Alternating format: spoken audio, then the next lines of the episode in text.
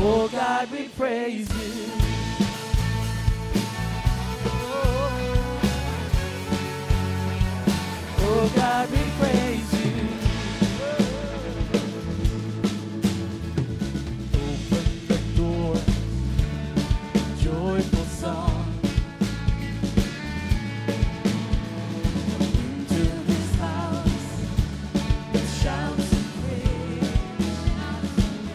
Lifted hand,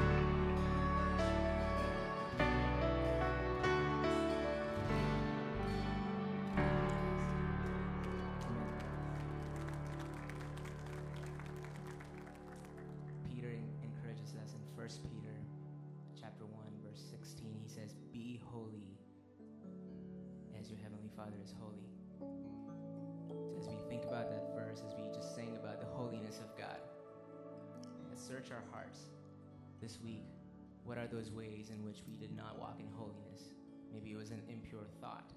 Maybe it was an evil intent in the sight of God. Just for the next 10, 15 seconds, just close your eyes and ask the Lord to speak to you. Lord, would you speak to us even now? We bring before you our impurities, God. We bring before you our weaknesses, and you know the weaknesses of our flesh. You know areas where we lack. You know where we put on a facade in front of. And you know what's truly in the depths of our hearts. You know what happens behind those closed doors. In front of our screens when no one can look at us, Lord, you know. Lord, we just come before you and we ask, God, that you purify us. Would you make us more like you this morning? We do not want to remain the same. We want to repent. We want to turn from our ways and turn to you. Cleanse our eyes, cleanse our motives, cleanse the desires of our hearts, God, as we sing this next song. We surrender our lives to you and we ask and we declare, What can wash away my sins but nothing but the blood of Jesus? What can make me whole and complete and pure again? Nothing but the blood of Jesus that was shed on the cross for me. Let's make that our prayer as we sing this next song.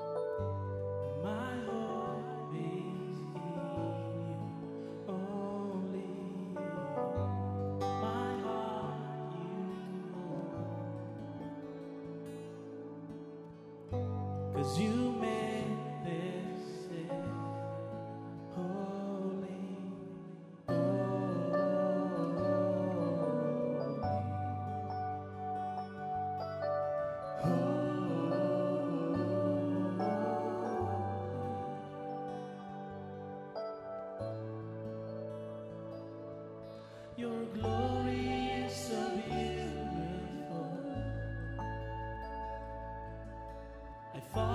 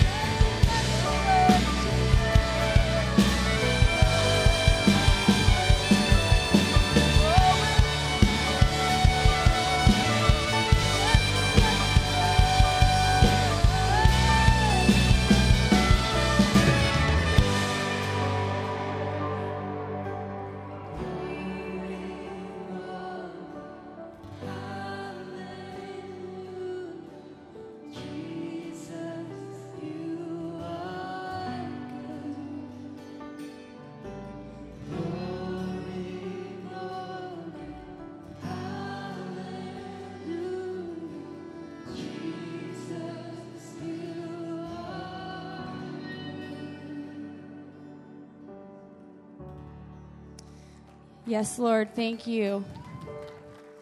We are in awe of your great love for us and all that you gave to, so that we could be forgiven and our sins could be washed away. We just thank you for all you've done and for who you are, and we just praise you today. It's in your name we pray, Jesus. Amen. Well, you may be seated. Good morning. My name is Jenna Kemp, and on behalf of everyone here at Grace, just want to welcome you and let you know how glad we are that you are here. We will be sharing communion together in a moment, so if you are joining us online, now would be a good time to get what you need ready. If you are joining us here and haven't had a chance, there are tables around the room with the bread and the cup. You're welcome to grab them. My family and I live out in the country a little ways, and as is the case with five wonderful children running about, inevitably, shoes get left out everywhere. Just the other day, I noticed that several pairs of shoes were missing from the back porch, so I asked one of my girls to go out and gather them up and bring them back to the house. I quickly realized, however, that I had simultaneously underestimated the number of shoes to be collected and overestimated my daughter's ability to collect them. Shoes of all colors, shapes, and sizes were piling up high in front of her face, and her arms were completely full. Every time she would bend down to pick up a shoe, another one would come tumbling down in front of her. It was pretty humorous, so I must confess that I let her carry on like that for a moment or so before going down to help. I was expecting that she would be frustrated, but she was only laughing at the shoes for being so silly. Watching my daughter struggle with the load that she was attempting to carry reminded me of a wonderful promise of God. In Psalm 68, verse 19, the psalmist David praises God, saying, Praise the Lord, praise God our Savior, for each day he carries us in his arms.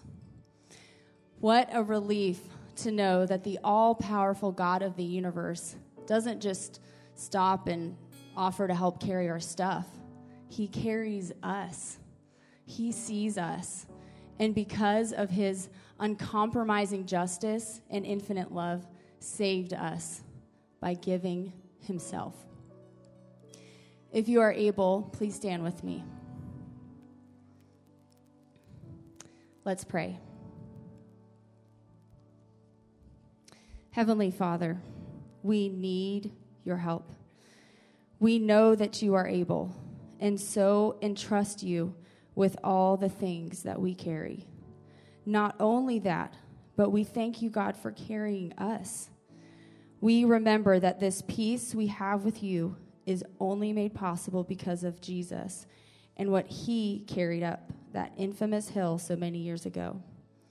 Thank you, Father, for reaching this far and for loving us this much. It's in the name of Jesus that we pray and give thanks. Amen. You may eat and drink.